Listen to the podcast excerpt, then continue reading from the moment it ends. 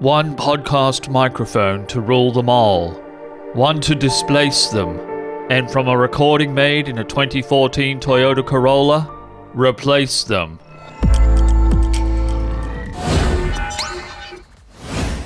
Hey podcasters, if I had to have just one microphone, sell everything else I own, it would be the Sennheiser MD46.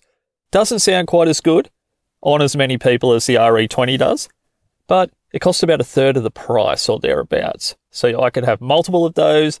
I could deck out the whole studio. They've never let me down. They're the most versatile microphone I've ever used across the board. They sound better than an SM58 in my opinion, and they're easier to hold for longer because of the longer shaft. And yeah, we're talking about microphones, guys. Microphones.